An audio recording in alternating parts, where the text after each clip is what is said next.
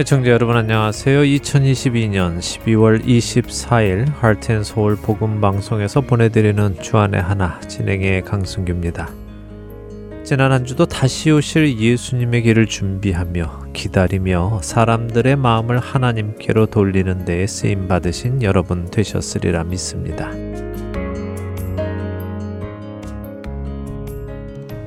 내일이면 크리스마스입니다. 우리를 구원하시기 위해 인간의 육신을 입고 이 땅에 오신 예수 그리스도의 탄생을 기념하는 날입니다. 죽기 위해 태어나신 분, 그분의 사랑을 기억하는 우리가 되기 바라며 그분의 사랑에 감동되어서 우리도 그분을 사랑하고 또 형제를 사랑하는 사람들이 되기를 소망합니다.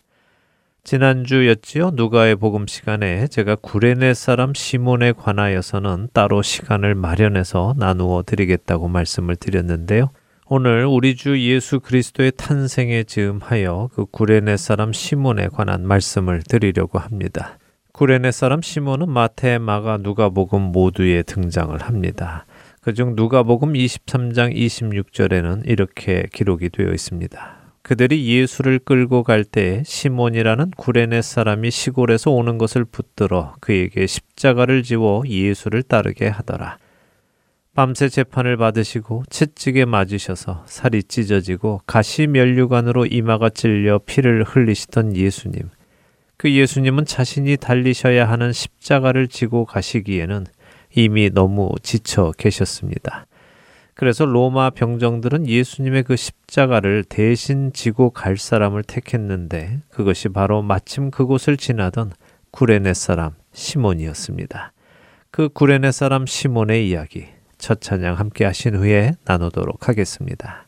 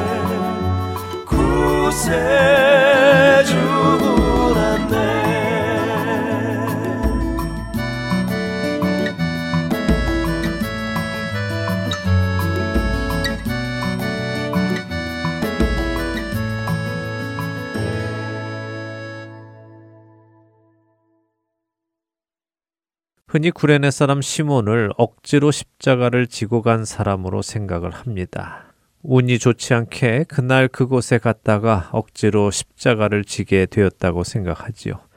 맞는 말이기도 합니다. 그는 예수님의 십자가를 지기 위해 그곳에 온 사람은 아니었지요. 그냥 우연히 그곳을 지나가다가 로마 병정의 눈에 띄어서 예수님의 십자가를 대신 지고 가게 된 것입니다.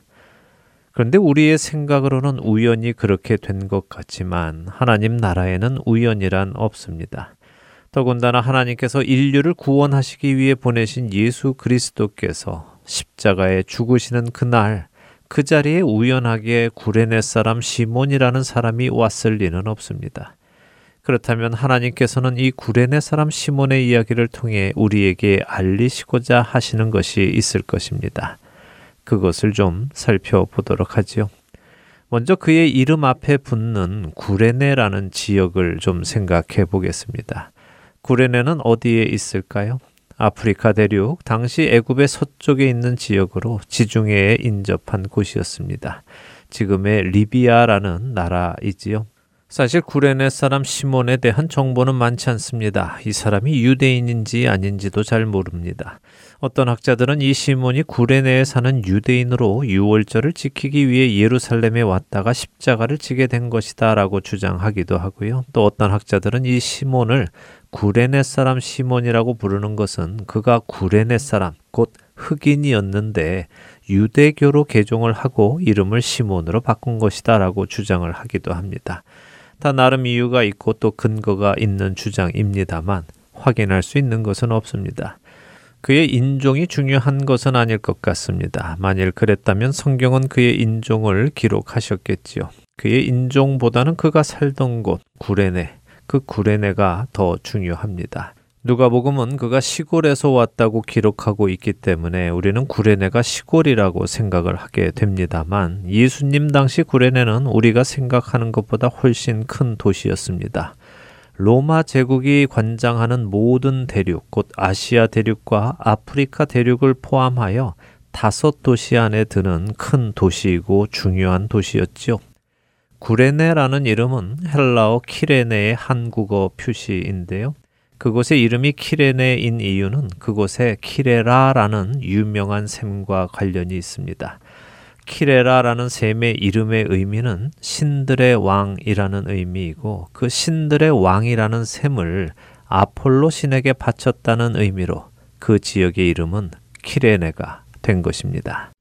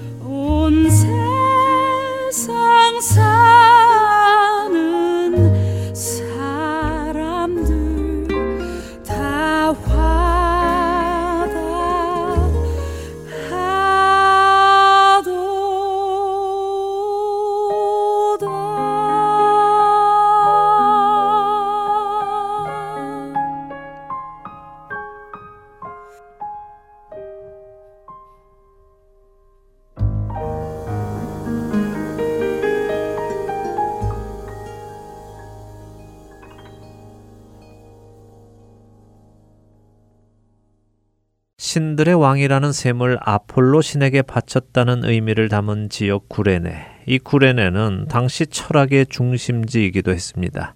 구레네 학파가 나올 정도로 고대 철학의 중심지였고 지식과 지혜를 중요하게 여기는 곳이었지요. 구레네는 철저하게 이방 신에게 바쳐진 곳이었고 세상의 지식으로 가득한 장소였습니다. 바로 그 구레네에서 시몬이라는 한 사람이 예루살렘에 온 것입니다. 그 사람이 누구에게 나왔습니까? 자신이 의도했던 의도하지 않았던 그는 그날 예수님 앞에 나왔습니다. 예수님은 생수의 근원이신 분이십니다. 신들의 왕이라는 셈에서 시몬이라는 사람은 생수의 근원이신 예수님 앞으로 나아오게 된 것입니다. 그런데 시몬이라는 사람의 이름의 의미는 무엇인가요? 시몬은 듣다라는 의미를 가지고 있지요. 그래서 시몬이라는 이름은 하나님의 말씀을 듣는 자, 하나님께 순종하는 자, 하나님의 말씀에 반응하는 자, 하나님과 함께 살아가는 자 등의 의미를 담고 있습니다. 그러니까 하나님이 아니라 세상의 다른 신을 섬기는 한 가운데에서 하나님의 지식이 아니라 사람들의 지식이 가득한 세상의 한 가운데서 하나님의 말씀을 듣고자 또 그 말씀을 따라 살고자 하는 사람 하나가 하나님을 예배하기 위해 자신이 사는 곳을 떠나 예루살렘으로 오는 것입니다. 그리고 그렇게 하나님께서 정하신 그날 그 시간에 그는 예수 그리스도 곁을 지나가게 되었죠. 그런 그가 생각지도 않게 예수님 대신 십자가를 지고 예수님과 함께 골고다 언덕을 오릅니다. 그런데 놀라운 것이 있습니다. 구레네 사람 시몬이 지고 간 십자가는 예수님의 십자가이기도 했지만 사실 예수님이 달리시는 그 십자가는 우리 각자를 대신하여 지신 십자가이기도 하기에 구레네 사람 시몬이 지고 간 그 십자가는 사실 자기 자신의 십자가이기도 한 것입니다.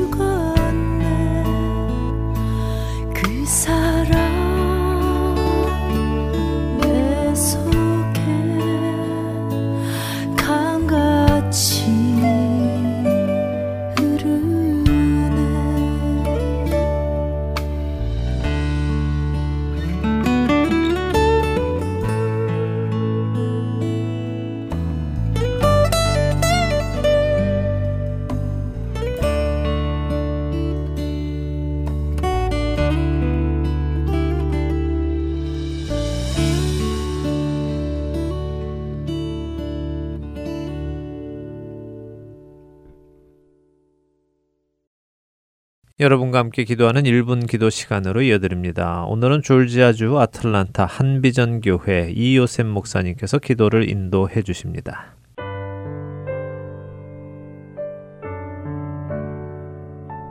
안녕하십니까. 애틀란타 한비전 교회 이요셉 목사입니다. 또 한 해가 저물어가는 연말이 되었습니다. 지난 한 해도 되돌아볼 때 하루하루마다 하나님의 신실하신 돌보심이 없이는 살 수 없는 한 해였던 것이 분명합니다. 은혜 없이는 살 수 없음 불구하고 하나님을 잊어버리고 산 시간들이 있는 것을 생각하게 됩니다. 또 하나님의 뜻을 알면서도 그 뜻을 따르며 살지 못했던 날들이 있는 것을 지난 한 해를 되돌아보면 생각하게 됩니다. 마땅히 드려야 될 감사를 그때그때 드리지 못하고 정말 마음의 모든 것을 다해 하나님을 사랑해야 되는 것을 알면서도 그렇게 사랑하며 따르지 못하고 내 기도와 섬김의 손길이 가야 할 곳에 가지 못하고 내 믿음이 적어서 또 정말로 부족해서 게을러서 그 하나님 나라의 복음을 전하는데 부전하지 못했던 시간들도 생각나게 됩니다. 나를 아프게 한 사람들 용서하지 못해서 힘들어하고 남을 아프게 했던 말들과 일들도 기억하지 못하는 그런 잘못들을 범하기도 했던 것 같습니다. 언제나 연약하고 부족하기 때문에 저질렀던 잘못된 것들도 연말에 한꺼번에 기억나는 시간인 것 같습니다. 이 시간에 우리 지금 하나님 앞에 이 모든 것을 들고 나가서 함께 기도하는 시간 되었으면 좋겠습니다. 하나님 앞에 이것들을 용서받고 또는 우리의 정말 부족함과 모든 것을 새롭게 고치심 받아서 이제 새로 주신 새해는 새로운 마음과 새로운 몸으로 출발하는 새해가 되었으면 좋겠습니다.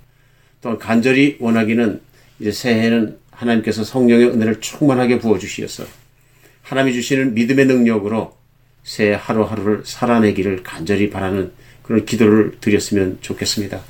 하나님 말씀을 매일 사랑하게 해주시고 이제 믿음으로 말미암아 이웃들을 사랑하되 복음을 잘 나누는 복음의 전파자가 되게 하시었고 욕심을 따르지 않고 하나님 주신 것의 모든 것을 자족하며 감사하며 하루하루를 주님이 주신 평강과 기쁨으로 채워나가는 새해를 열어 주시옵소서. 우리 같이 기도할 때 하나님께서 성령의 능력을 같이 임하여 주셔서 우리의 진심과 마음을 받으시고 우리에게 새로운 영광스러운 새해를 허락하실 줄 믿습니다.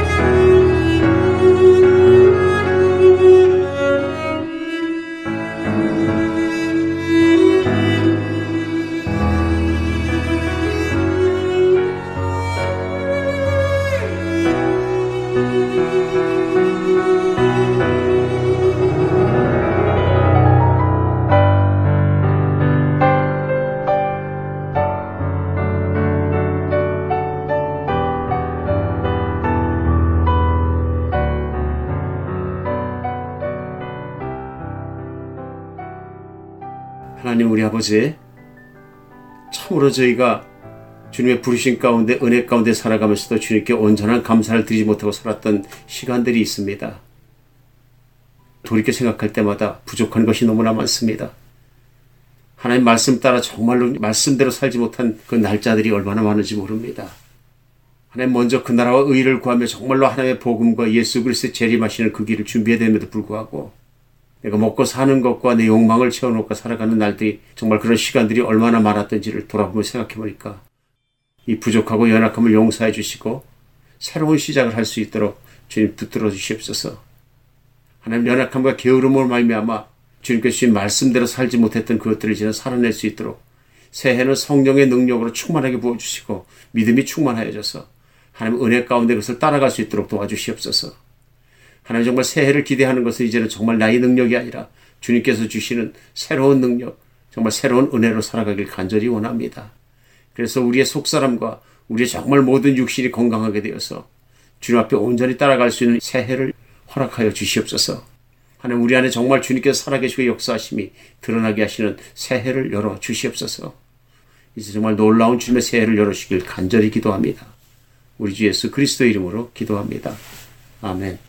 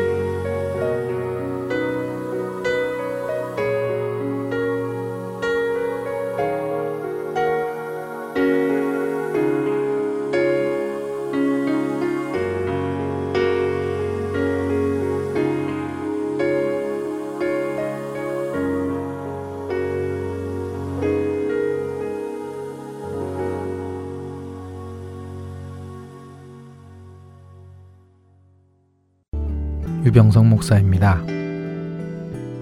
세상에는 소망 없이 살아가는 영혼들이 많습니다. 본 할텐 서울 복음 방송은 그렇게 소망 없이 살아가고 있는 이들에게 참된 소망이신 구주 예수 그리스도를 전하는 메신저입니다. 귀 있는 자들에게 예수님만이 참된 소망이며 생명이심을 널리 알리는 이 사역을 위해 기도와 물질로 동참하기 원하시는 분들은 전화번호 602-866-8999으로 문의 주시기 바랍니다.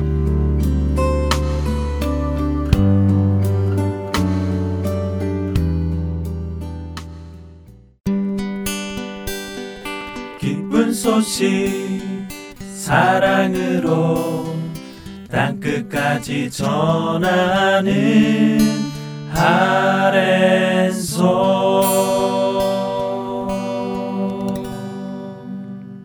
누가 복음을 공부하는 시간입니다. 누가의 복음으로 이어드립니다.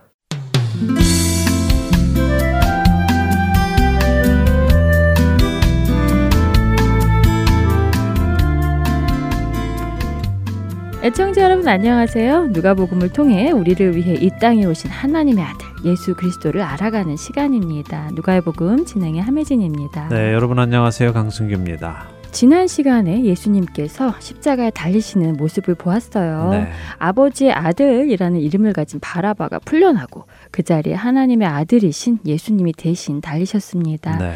바로 우리 개개인이 달려야 할 그 십자가에서 우리가 내려오고 예수님이 달리신 것이었습니다. 예, 그렇습니다. 빌라도가 보았을 때 십 자가형을 받을 만한 죄를 지은 것이 없음에도 불구하고 유대인들은 예수님을 죽여달라고 소리를 쳤고 빌라도는 그런 유대인들에게 위협이 되는 존재인 바라바를 풀어주기 원하느냐 하고 물었지요. 네.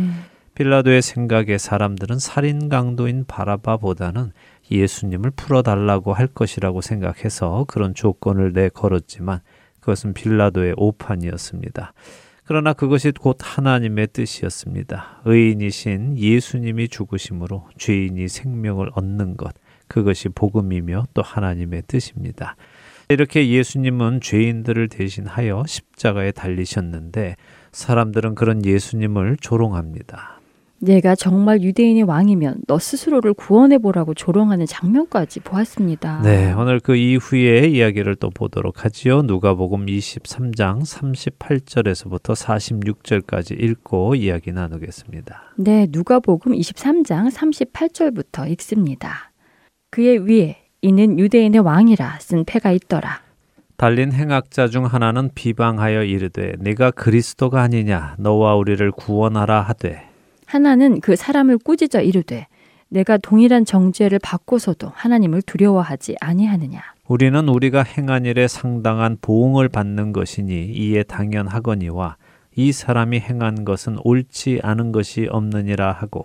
이르되 예수여 당신의 나라에 임하실 때에 나를 기억하소서 하니. 예수께서 이르시되 내가 진실로 내게 이르노니 오늘 내가 나와 함께 낙원에 있으리라 하시니라 때가 제6시쯤 되어 해가 빛을 잃고 온 땅에 어둠이 임하여 제9시까지 계속하며 성소의 휘장이 한 가운데가 찢어지더라 예수께서 큰 소리로 불러 이르시되 아버지 내 영혼을 아버지 손에 부탁하나이다 하고 이 말씀을 하신 후 숨지시니라. 네.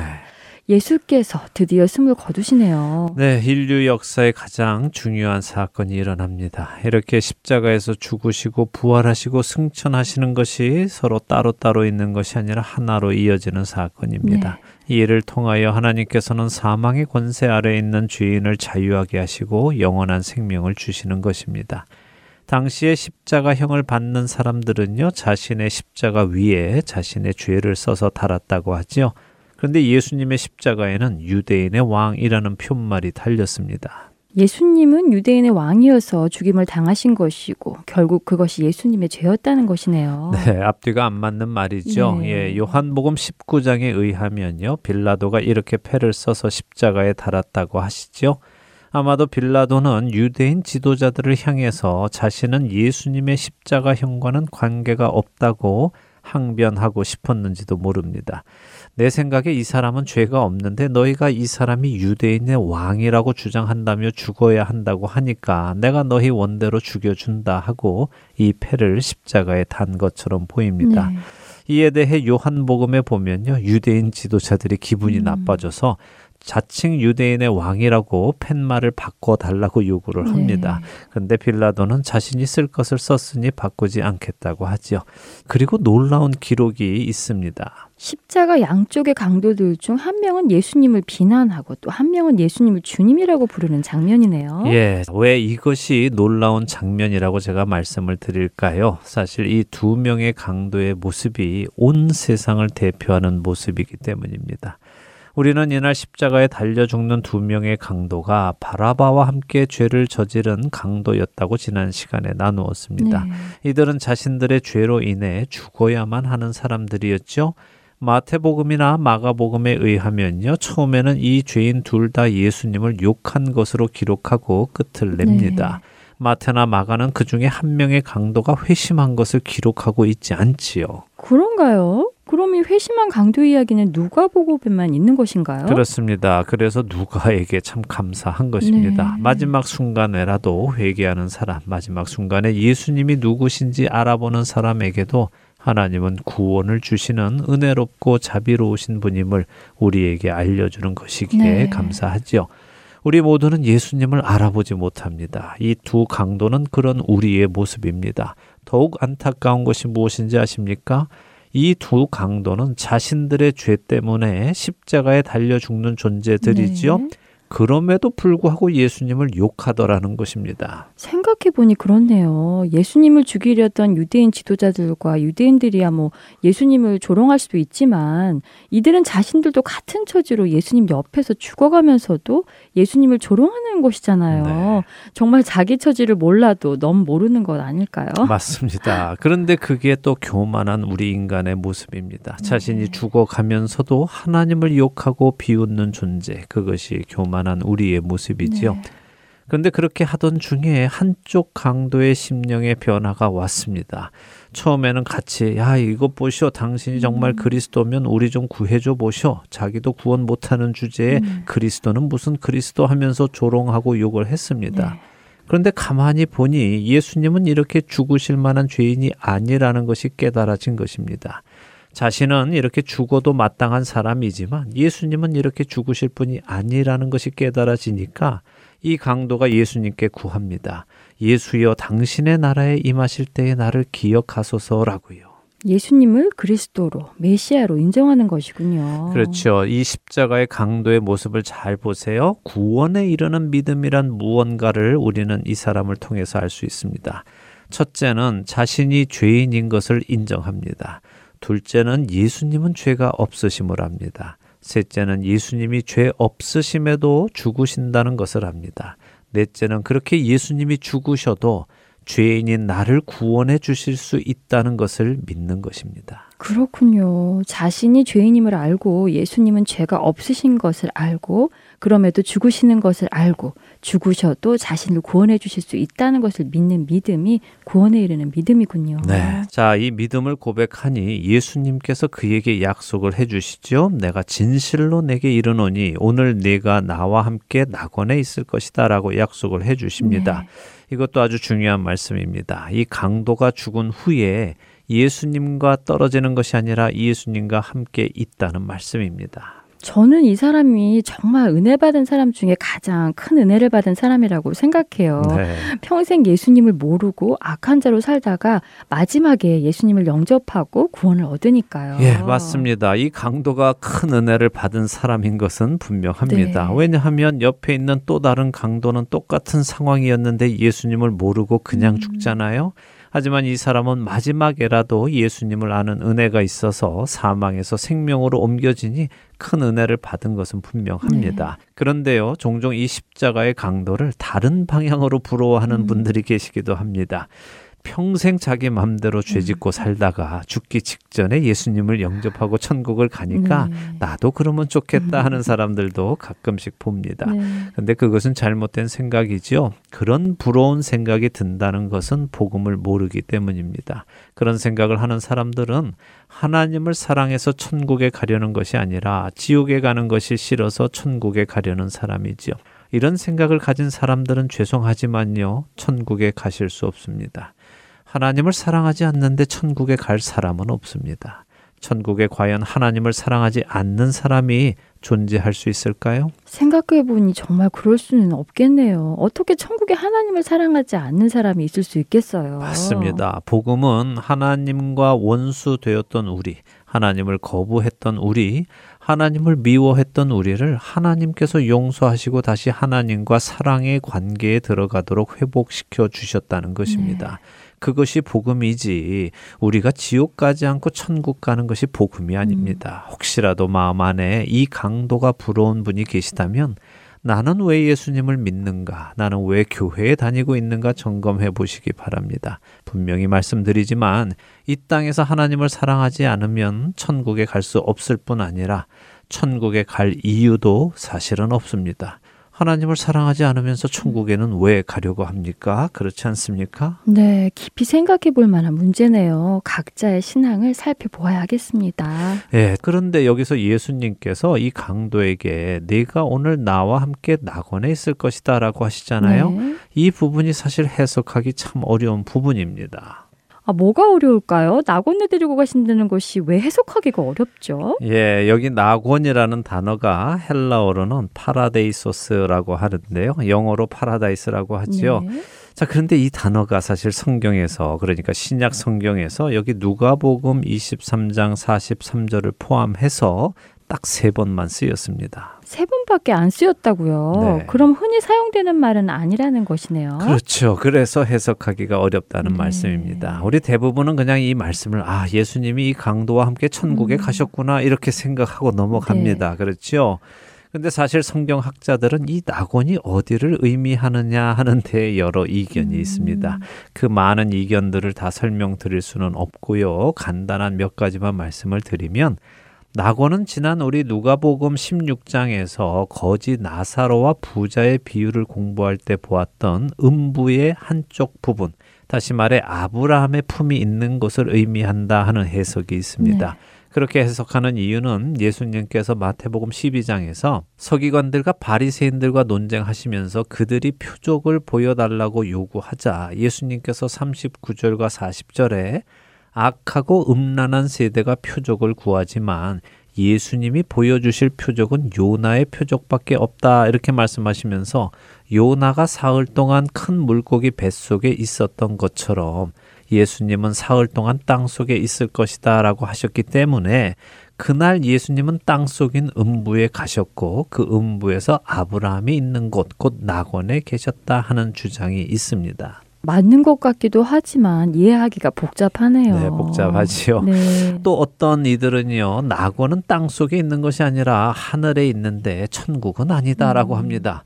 사람이 죽으면 육신과 영혼이 분리가 되지요. 육신은 땅에 묻히고 영혼은 낙원에 가서 있게 됩니다. 네. 그런데 부활의 날까지 기다렸다가 부활의 몸을 입으면 그때 야 비로소 천국에 간다 하는 주장이 네. 있습니다. 왜냐하면 우리는 천국이 분명 부활의 몸을 입고 사는 곳임을 아는데 지금 여기 이 강도는 부활의 몸을 입고 가는 것이 아니고 수많은 성도들도 아직은 부활의 몸을 입지 않았기에 그때까지 머무는 장소가 낙원이다 하는 해석입니다. 그런 해석도 있군요. 그것도 나름 일리가 있네요. 네, 일리가 있지요. 그리고 또 다른 해석은 낙원이 바로 천국이다 하는 해석입니다. 음. 요한계시록 2장 7절에 예수님께서 에베소 교회에게 보내시는 편지 끝에는 이런 말씀이 나오는데요. 한번 읽어 주시죠. 네, 요한계시록 2장 7절입니다. 귀 있는 자는 성령이 교회들에게 하시는 말씀을 들을지어다. 이기는 그에게는 내가 하나님의 낙원에 있는 생명나무의 열매를 주어 먹게 하리라. 네. 낙원이라는 말씀이 나오네요. 네, 나옵니다. 예수님은 낙원에 생명나무가 있다고 하십니다. 네. 그런데 그 낙원은 어딘가 생명나무의 열매가 나오는 곳이겠지요. 네. 요한계시록 21장과 22장에 가면요. 그 생명나무가 있는 곳이 장소가 나오는데 그곳을 새 예루살렘이라고 하십니다. 음. 그래서 낙원은 천국이다라고 하는 것이죠. 그것도 또 일리가 있고요. 정말 혼란스럽습니다. 그럼 무엇이 많은 곳일까요? 예, 제가 늘 드리는 말씀이지만요. 평생 성경을 열심히 음. 공부하는 이 박식한 신학자들이 이렇게 여러 가지 다른 의견을 가지고 있고 서로 합의를 보지 못하는 이유는 무엇입니까? 성경이 그 부분에 대해서 명확하게 설명하시지 않기 때문이죠. 음. 네. 성경이 명확하게 설명하시지 않으면 우리는 어디에 신경을 써야 한다고 말씀드렸나요? 성경이 명확하게 말씀하시는 것에 신경 써야 한다고 하셨지요. 맞습니다. 그렇다면 지금 여기에서 성경이 명확하게 말씀하시는 것은 무엇입니까? 그것은 이 강도가 낙원이라는 곳에 예수님과 함께 있을 것이라는 것입니다. 네. 비록 그 낙원이 어딘지 우리가 분명하게 알 수 없다 하여도 그것이 어디인지보다 더 중요한 음. 것은 죄인이었던 그가 예수님을 처음에는 조롱했던 그가 이제는 예수님의 은혜로 죽음 이후에 예수님과 함께 있게 되었다는 사실입니다. 다시 조금 전에 우리가 잠깐 나누었던 이야기를 해보죠. 제가 이 강도를 부러워하는 이유가 이 사람이 평생 죄 짓고 하고 싶은 대로 막 하고 살다가 죽기 전에 회개하고 천국 갔는데 나도 그렇게 평생 내 맘대로 하고 살다가 죽기 전에 회개하고 천국 가면 좋겠다라고 하면 안 된다고 말씀드렸죠. 그랬지요. 그래서 부러운 것이 아니라 죄인인 나를 사랑하시기에 나를 구원해 주신 주님을 사랑해서 천국에 가는 것이어야 하지요. 그렇습니다. 자, 예전에는요, 서로 사랑하면요, 그 사람과 함께 있는 것만으로도 음. 만족해서 결혼하는 사람들이 많았습니다.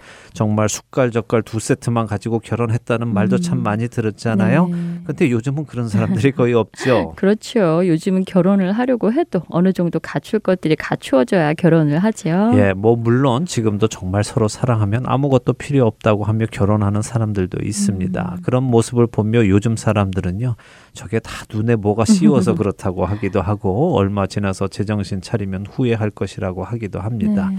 그렇지만 사랑은 정말 모든 것을 이길 수 있습니다. 제가 드리려는 말씀은 이것입니다. 예수님을 사랑한다면 그 낙원이 어디에 있든지 상관하지 않을 것이라는 말씀입니다. 그 장소가 어디든 예수님과 함께 있는 것이 더 중요하다는 말씀이군요. 그렇죠. 우리가 천국과 지옥 사이에서 선택하는 이유가 고통이냐 아니냐를 놓고 결정하는 것이라면 그것은 잘못된 것입니다.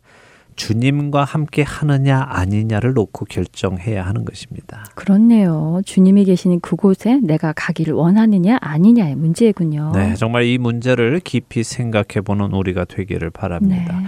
이렇게 예수님께서 십자가의 한쪽 편 강도에게 구원의 약속을 주신 후에 제 6시쯤 되자 해가 빛을 잃고 온 땅에 어둠이 임하여 제 9시까지 계속되었다고 합니다. 유대의 6시는 로마 시간 정오인 12시고요. 9시는 오후 3시입니다. 대낮에 해가 빛을 잃습니다. 왜요?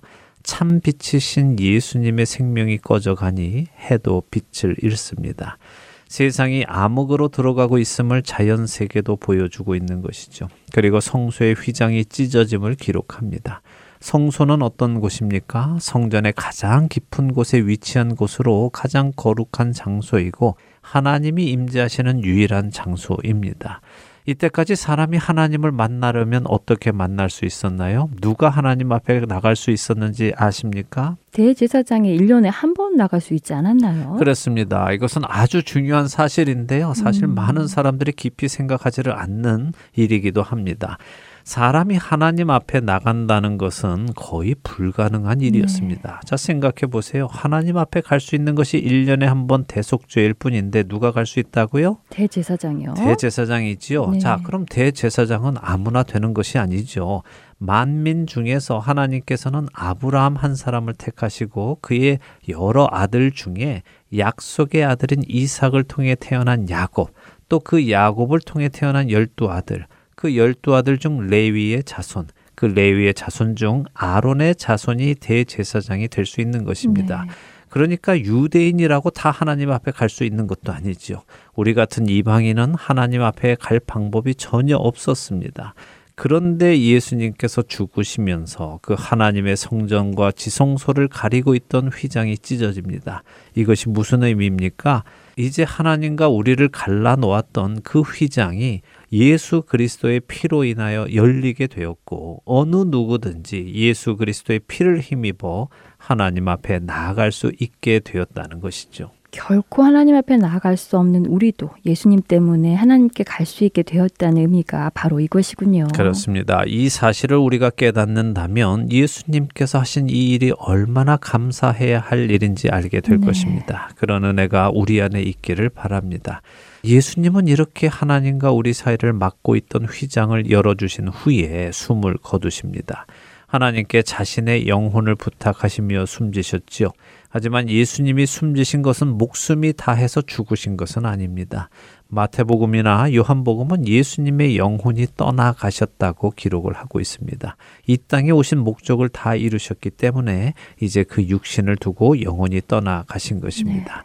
예수님은 요한복음 10장 17절과 18절에서 예수님이 목숨을 버리시는 것은 다시 얻기 위함이시고 예수님의 목숨을 누군가 예수님에게서 빼앗는 것이 아니라 예수님께서 스스로 버리시는 것이라고 말씀을 하십니다. 네, 우리를 위해 스스로 목숨을 내어 주신 예수님을 크리스마스 시즌에 다시 생각하게 되니 그 은혜가 더 큰 것 같습니다.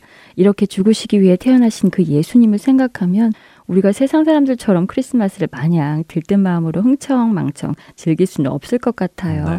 더 엄숙해지고 경건해져야 할 것 같습니다. 예, 물론 우리를 구원하시기 위해 오신 그 소식은 기쁘고 감사한 일입니다. 네. 그러나 그 구원하시는 방법은 우리가 박수 치면서 기뻐할 만한 그런 방법은 음. 전혀 아니었습니다. 죄를 미워하시는 하나님께서 어떻게 우리의 죄를 사해 주시는지 우리는 예수님의 죽음을 돌아보며 분명하게 기억해야 할 것입니다. 그 예수님의 희생을 기억하는 크리스마스가 되기를 바랍니다. 네, 내일이 예수님의 오심을 기념하는 크리스마스인데 오늘 이렇게 예수님께서 이 땅에 오신 그 목적을 보게 되니 뜻깊습니다. 하나님의 사랑과 은혜를 다시 깊이 깨닫는 은혜가 우리에게 있기를 소망하며 오늘 누가의 복음을 마치도록 하겠습니다. 네, 한 주간도 주님의 사랑 안에 거하시고 복된 성탄절 맞이하시기를 바랍니다. 다음 주에 뵙겠습니다. 여러분, 메리 크리스마스. 다음 주에 뵙겠습니다. 안녕히 계십시오.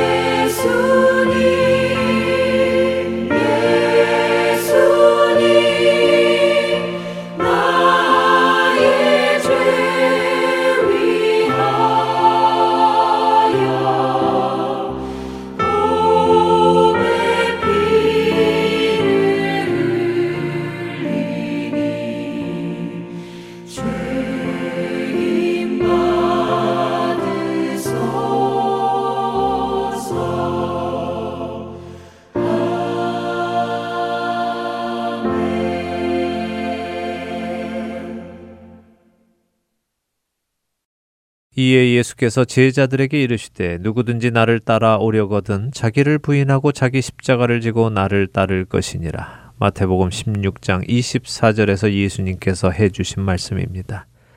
누구든지 예수님을 따라오려거든 그 사람은 자기를 부인하고 자기 십자가를 지고 예수님을 따라야 합니다. 구레네 사람 시몬은 아폴로 신에게 바쳐진 구레네라는 셈에서 나와 영생하는 샘물이신 예수 그리스도께로 왔습니다. 사람들의 지식이 가득한 곳에서 나와 참 진리이신 예수님 앞으로 나왔습니다. 물론 그가 그 사실을 알고 의도하여 나온 것은 아니었습니다. 그렇기에 그것이 은혜인 것입니다. 모든 일을 계획하신 하나님의 은혜였지요. 이렇게 예수님 앞에 나온 구레네 사람 시몬. 그는 예수님의 십자가이기도 하면서 동시에 자기 십자가이기도 한 그 십자가를 지고 골고다 언덕을 예수님과 함께 올라갑니다. 그리고 놀라운 일이 일어납니다. 구레네 사람 시몬이 지고 올라간 그 십자가에 예수님께서 달리십니다. 구레네 사람 시몬은 죽지 않지요. 그 십자가에는 시몬이 아닌 예수님이 달려 죽으십니다. 마치 아브라함이 그 아들 이삭을 데리고 모리아 산 위에 올라갔을 때 이삭이 죽는 것이 아니라 하나님께서 준비하신 어린 양이 대신 번제로 바쳐진 것처럼 구레네 사람 시몬이 오른 그 길 끝에서 구레네 사람 시몬이 죽는 것이 아니라 하나님께서 준비하신 하나님의 어린 양 예수 그리스도께서 대신 제물로 바쳐진 것입니다. 하나님의 말씀을 듣는다는 의미를 가진 시몬은 죽지 않았습니다.